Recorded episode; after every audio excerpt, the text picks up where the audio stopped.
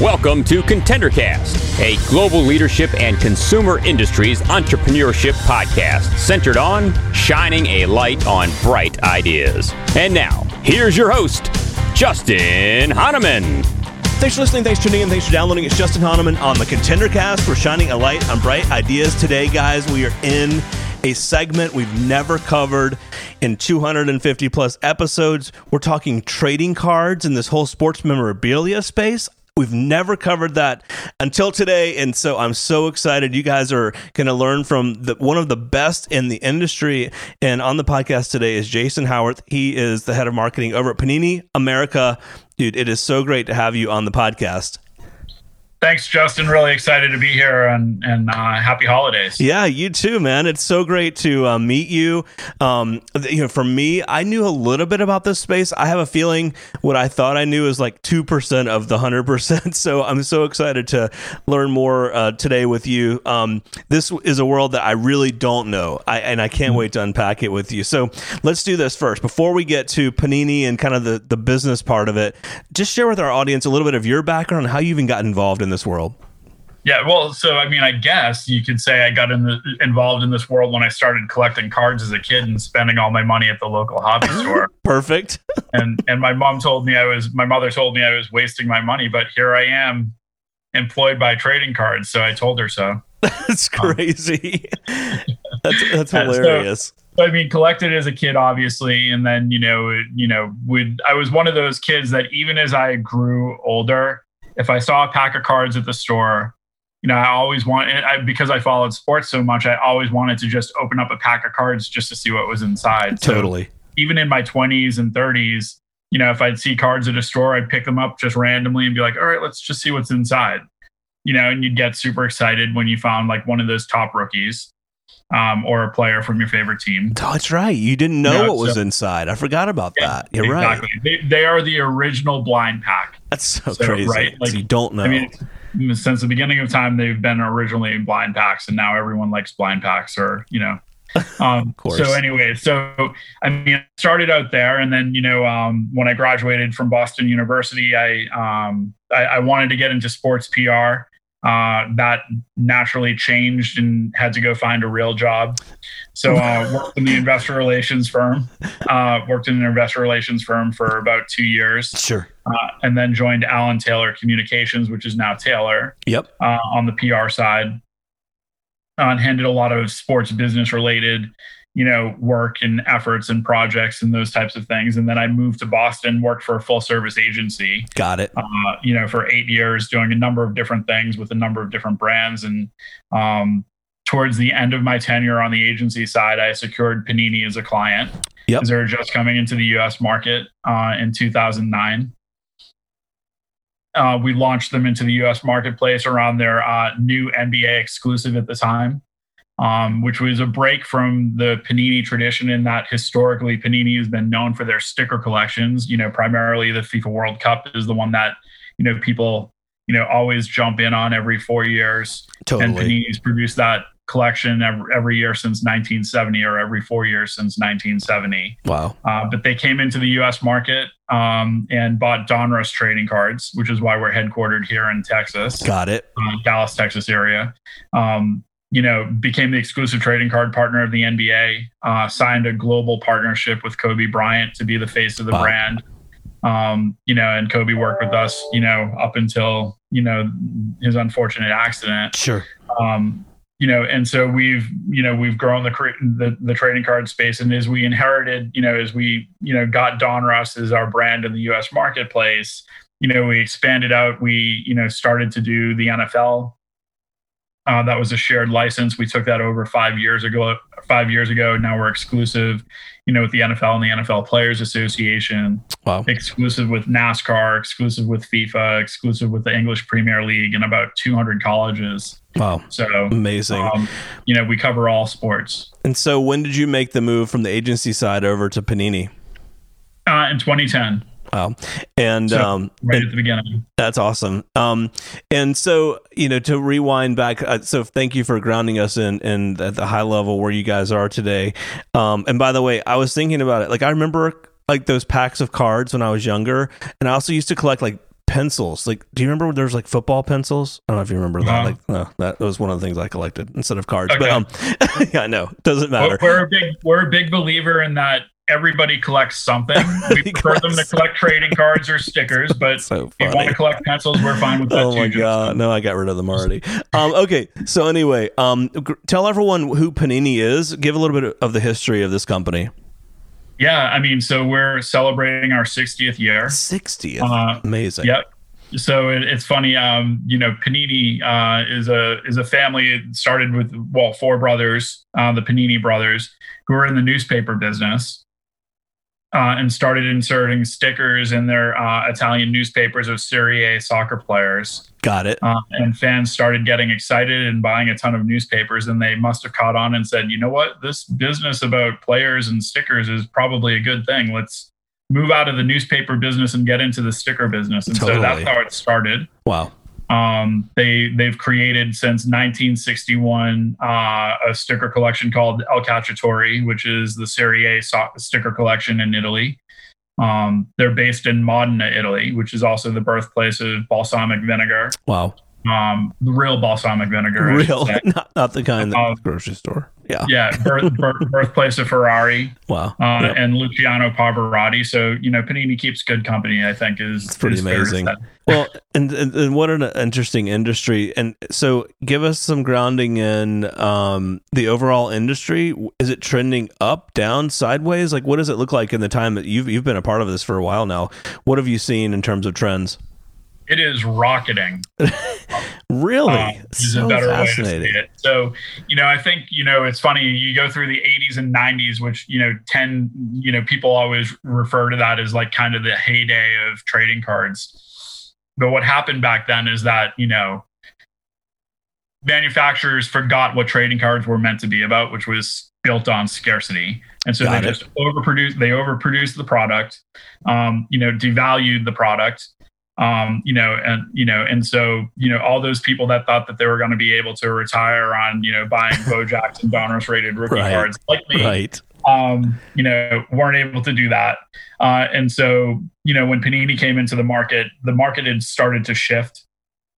Uh, and that we're starting to add autographs into our trading card products, Okay. adding memorabilia. So getting jerseys of players and cutting them up and putting them into trading cards. Okay. So, what do you mean by getting autographs? Is that? I mean, I know what an autograph, is, but what do you mean by that in terms of Yeah. making a product? Yeah. Yeah. So, for example, we have partnerships with you know over two thousand athletes uh, across all sports, uh, where they'll sign autographs on our cards. So, Okay, you know, got they- it. There's a couple of different ways that that happens. You know, we send them the cards, or we sit down with them and they sign the cards.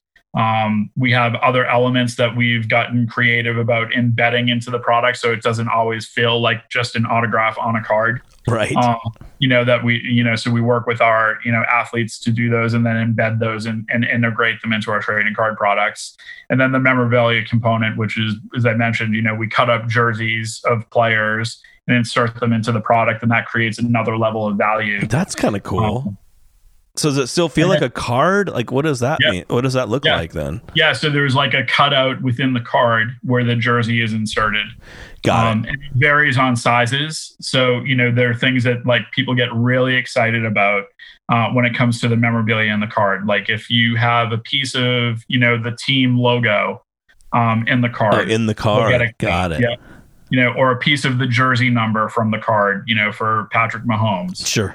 Um, you know, or you know, a nameplate. So on the back of the on the back of the jersey where it has the players' names, we've done everything from cutting out like the like I'll use Patrick Mahomes as an example. Yeah, I love Taking him. all of Mahomes and cutting out all the letters and then individually inserting those letters into the card so that people get excited and don't just want to collect the M on the card. They want to collect want all the pieces. Yes. Oh my god. So, yes. And so thankfully, you know, they can't, you know, that that would have been super hard to do in the 80s and 90s, but Right. with the emergence of the internet and case breaking, um, and you know products available on the secondary market from an individual perspective, they could go out and track that and find you know those other pieces if that's what they wanted to collect to spell out the full name. Sure. Wow. Now, um, for some of our listeners that are collectors, they are the next question. They're going to roll their eyes because they're going to go, "Dude, you should know," or "I know," or. But where do people buy these cards? Like, where do you trade them? Like, what what does that that industry look sure. like? So there's a number of ways that people buy cards. You can buy them at hobby stores um, all over the world. Uh, you can buy them online. So in the U.S., Walmart and Target, mass retailers, sure. um, as well as um, eBay. Yeah, eBay. Um, you can buy them online at PaniniAmerica.net. Uh, but the other thing that happens in terms of where people buy cards or how they're getting access to cards is uh, this new, well, I shouldn't say new, it's been around for six or seven years called case breaking. Yeah. So, what does that mean? I know you mentioned that earlier, and I saw that in blockchain yeah. referenced in some research I did. Yeah. So, case breaking is when uh, literally they set up a live stream and they'll have cases of product. And then the case ah, of, you know, got it. Yeah. And so, in the case of the end, in, in, you know, in, you know, using the NBA as an example with the season starting tonight, uh, really excited for that. totally. plug for the NBA. Yep. yeah. So using the NBA, you know, there'll be 30 spots within that case break.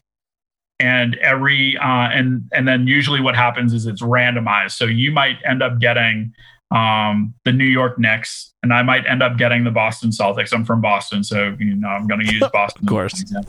And every card that comes out of the every card that comes out of that case that's a Boston Celtic goes to me, and every card that comes out of the New York Knicks goes to you. Got it. So, you know, in this case, with this year's class, you, you would be really excited because Obi Toppin, who is a top five pick, um, you know, will every one of his rookie cards goes directly to you. And that happens online, live stream. People are opening it and sharing it. People are chatting in the, you know, in the online chat as this is case breaking. And and I, you know, what's what's really interesting is you know, that this has kind of emerged about six or seven years ago.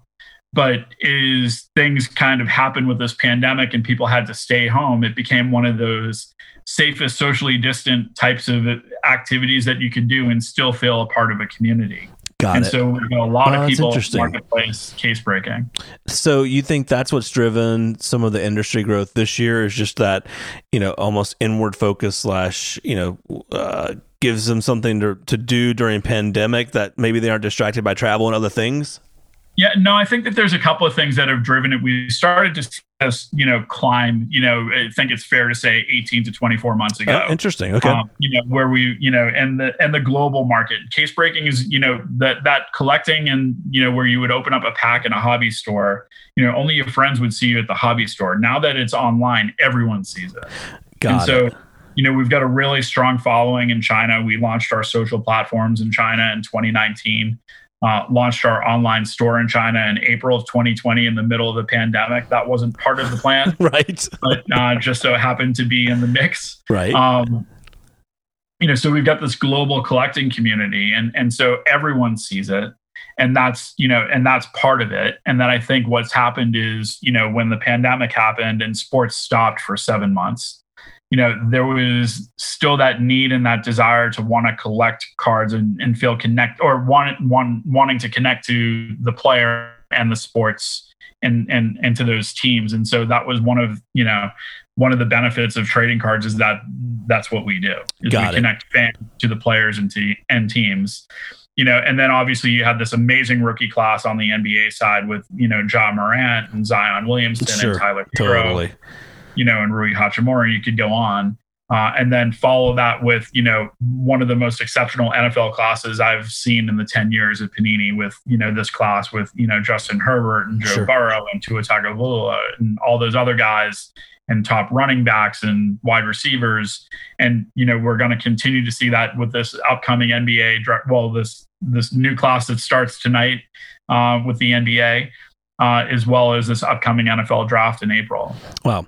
Now you mentioned NFL, NBA, and I know I saw NASCAR as well. Where? What about Major League Baseball, college, other, you know, hockey, etc. Where do, are they owned by other brands like Panini, or how does that work? So we uh, on Major League Baseball, we have a relationship with the Major League Baseball Players Association. Got it. Um, so we do baseball cards, you know, tied to our license with Major League Baseball Players Association and the players that play within the league. Uh, and then there's another manufacturer that has the exclusive rights for the properties side of the business. Got it. Uh, same thing goes on the NHL side. On the college side, we, you know, as I mentioned, you know, we have rights, exclusive rights to over 200 schools. Wow. So uh, what we do is obviously there's some rules related to eligibility and how you you know highlight players. And so what we do is we wait for those players to declare to become a professional, and then we put them in their collegiate uniform. Oh, so that's cool. They sign with Very an cool. agent. You know, for example, for Tua, you know, last year. Sure. His first trading card was in an Alabama uniform after he declared for the after. NFL draft and signed with an agent. Okay. So not during uh, their time, you know, in college. And do you do limited runs or do you cap the number of cards yeah. that are made so you create almost inherent, you know, demand? Yeah, well, so I mean, trading cards has always been built on scarcity, and, sure. and during the '80s, people forgot that. Right. And so we stick we stick hard and true to that um, you know, creating a number of different things. So unique numbering. So we have cards that are one of one. Oh, you know, okay. So they are numbered. Got it. Yep, yep. Yep. We have some that are numbered and some that are not numbered. And then there's other ways of creating value within those within those products.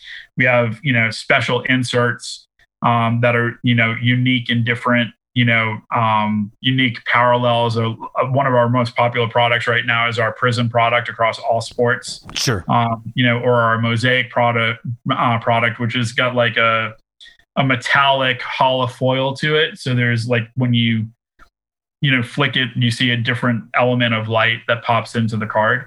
Um, wow, that's and, cool. You know, and creates another level of uniqueness, which is you know drives the the secondary market of that card.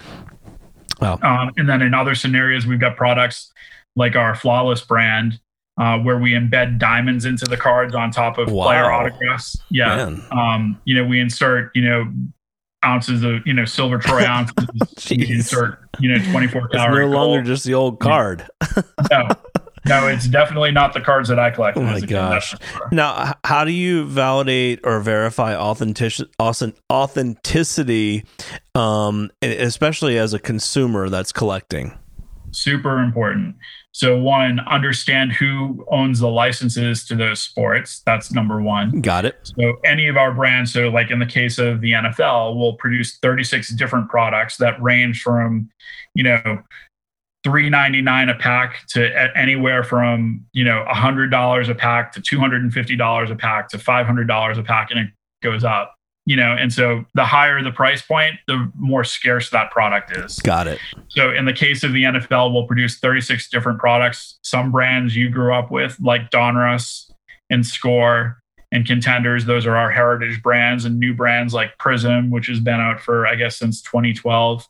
Um, you know, but really super popular right now in our Mosaic brand. We just launched that for the first time in the NFL this year. Got it. Uh, you know, we'll have 32 to 36 different brands on the NBA side.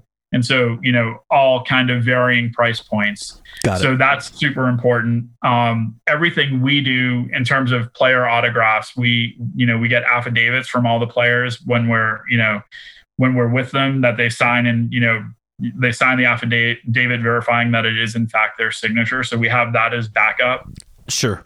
Uh, so that we can go and put on the back of our card, you know, that this autograph is authenticated by us because we have the affidavits from those players. Got it. You know, that's um, very cool. You know, so that's how you that's how you can tell. You know, for that's those are the key pieces of the authenticity side of it.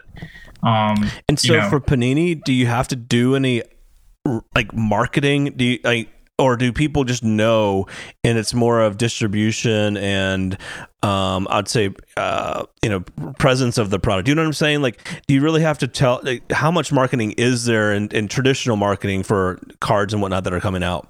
Yeah, a lot. Okay. Um, you know, I would say that, you know, I think that the one thing that we've done through, um, you know, traditional is a funny word for marketing. Um, yeah, that's fair. Yeah. You, you, know what I'm um, saying though? Like, do you have yeah, to yeah. make people aware that the Tua card's Absolutely. coming June 1st? You know, like yeah. it, how important so is a, that? We have, we have a scheduled cadence for how we roll out a product from a marketing perspective. And so we, sh- you know, we push that out across social platforms primarily. And sure. then obviously solicitations to to you know hobby stores and distributors and, and retailers and those types of things. But the biggest piece is connecting it to the consumer and sharing that information. So through our blog, we do a lot of that in terms of highlighting what the I product's going to look like, yep. how that looks, what you can expect in the product, the breakout for that. But then the, I think the other thing that's really super important, we and we've done this from the from the very beginning, is really, you know, leveraging the athlete. The athlete is our product. And so you know, we spend a lot of time, as I'd mentioned, we've got, you know, over 2,000 active contracts across the board in all sports. And so they're spending a lot of time signing our cards. And so capturing content with them, signing our, our cards, you know, working closely with those athletes and integrating them into our marketing efforts, you know, whether that be, you know, in this case, you know, this year it's been a lot about virtual meet and greets sure. and Zoom calls with players to talk about, you know, an upcoming game or their experience or their process um, you know, and then a lot of, you know, offline, you know, um, marketing, you know, with with traditional and non-traditional elements. But you know, we live and breathe in the social space, so you know, we're really active in terms of pushing out, um, you know, everything from a marketing perspective on Twitter and on Instagram you know instagram's great for us in terms of sure. storytelling just Absolutely. based on our product. Yep. So you know that's where we we live the most. Yeah and i saw in addition to trading cards you guys can check out paniniamerica.net um, and it's just uh, very easy to navigate. You can look at the sport you can look at the individual um, panini exclusives. I mean i see so i see you have memorabilia here as well. Yes. um, what percentage of the business is that versus the other elements so I would say it's probably anywhere from five to ten percent. We're sure. really focused on the trading card side of it. Got it. But this, we do yeah. have great, you know, we've been very selective in who we have as um, exclusive athletes. Um, you know, in that process, and as I mentioned, Kobe kind of kicked that off with us uh, 10 years ago. And then we slowly grew that. Um, you know, really, you know, focusing on the NBA side. So we've added, you know, guys like Charles Barkley and Ja Morant, who was Absolutely. rookie of the year last year, and you know, Kevin Durant and Kyrie Irving, and um, you know, and then this year's class we have an exclusive uh, autograph and memor- memorabilia deal with Anthony Edwards, the number one overall pick, who will be playing in Minnesota. Uh, you know, and, and start to get into regular season games here this week. Sure. And do they get a percentage of like when in, when you do these deals? I'm guessing they're getting some sort of percentage in the the overall like revenue. It really varies. I mean, obviously, we we pay them. Um, they we we pay them for every signature that they give Got us. Got it. So okay. Yeah, I was. That's, I was that's really that. kind of the, That's amazing. The it's really monetizing it. their own brand. It's amazing. Yeah. Um, and for rookies, I mean, you know, rookies are you know the the most important card you know for any player is his rookie, rookie card. card. So your rookie year, you will sign a lot of autographs. Ah, got um, and it. then as you evolve and you know grow, go into your second and third and ten year, ten years down the road, whatever, you're signing cards for us, but the volume is less. Um, what about a rookie who's like a nobody? You know, fourth, fifth round, and then a couple years well, down the road, they're like starting QB. They're the, you know, that's the program. Exactly so, I mean, one of the things that we do, well, and it happens all the time, you know, and so, you know, we go really deep in our, you know, in our rookie mix on the on the football side and on the, you know, on the NBA side, just for that sole reason, because you know, there's always a player that emerges. You look at Tom right. Brady, it's a totally. six round pick. Exactly. You know, uh, is a perfect example. Or, you know, I, you know, I, I remember Jeremy Lin when he came out in 2010 no one cared for him. No one right. wanted his card. You know, then he exploded. There was that Linsanity in New York, and right. his card. From, That's right. You know, his card went from like a dollar a card, you know, autograph card on the secondary market to thirty thousand dollars oh during Linsanity. Wow. Yeah. So you know, it's important to go deep because there's always those guys that emerge. There's always those guys that emerge, or whether they wait for their shot. You know, whether it be Brady or you know Aaron Rodgers for that matter, who sat behind Brett Favre forever. Right. Um, totally. Wow, yeah. It's so funny. Um, this is such a cool topic, and for those that are listening that love sports and sports marketing, and this has got to like be like, I mean, your your space here. Um, Jason, this is so cool. Thank you for uh, uh introducing not only this space to us, this industry, but the the company and whatnot. Share with our listeners though how they can connect with you, connect with the company, learn more, or you know, or buy more. Yeah, yeah. So I mean, learn more, buy more, trade know, more. more uh, yep. engage more. Uh, our social um, IDs uh, is just at Panini America on Twitter and Instagram. That's definitely a good place to start. Our blog is a great place to start, and then our online store is paniniamerica.net. It's really really cool. That's that's awesome, um, man. Thank you so much for coming on. Uh, this is a, a, space that we look forward to following and having you back on down the road. Thanks so much for being with us today. Thanks, Justin. Appreciate it. The Contender Cast is sponsored by Henderson Shapiro Peck and powered by Contender Brands. You can download additional Contender Cast episodes directly via Apple Podcasts, Google Podcasts, Amazon Music, Spotify, iHeartMedia, YouTube, and other preferred podcast platforms. If you would like to be a guest on the Contender Cast, connect with us at contendercast.com. This is Brian Benson reminding you that every winner started as a contender.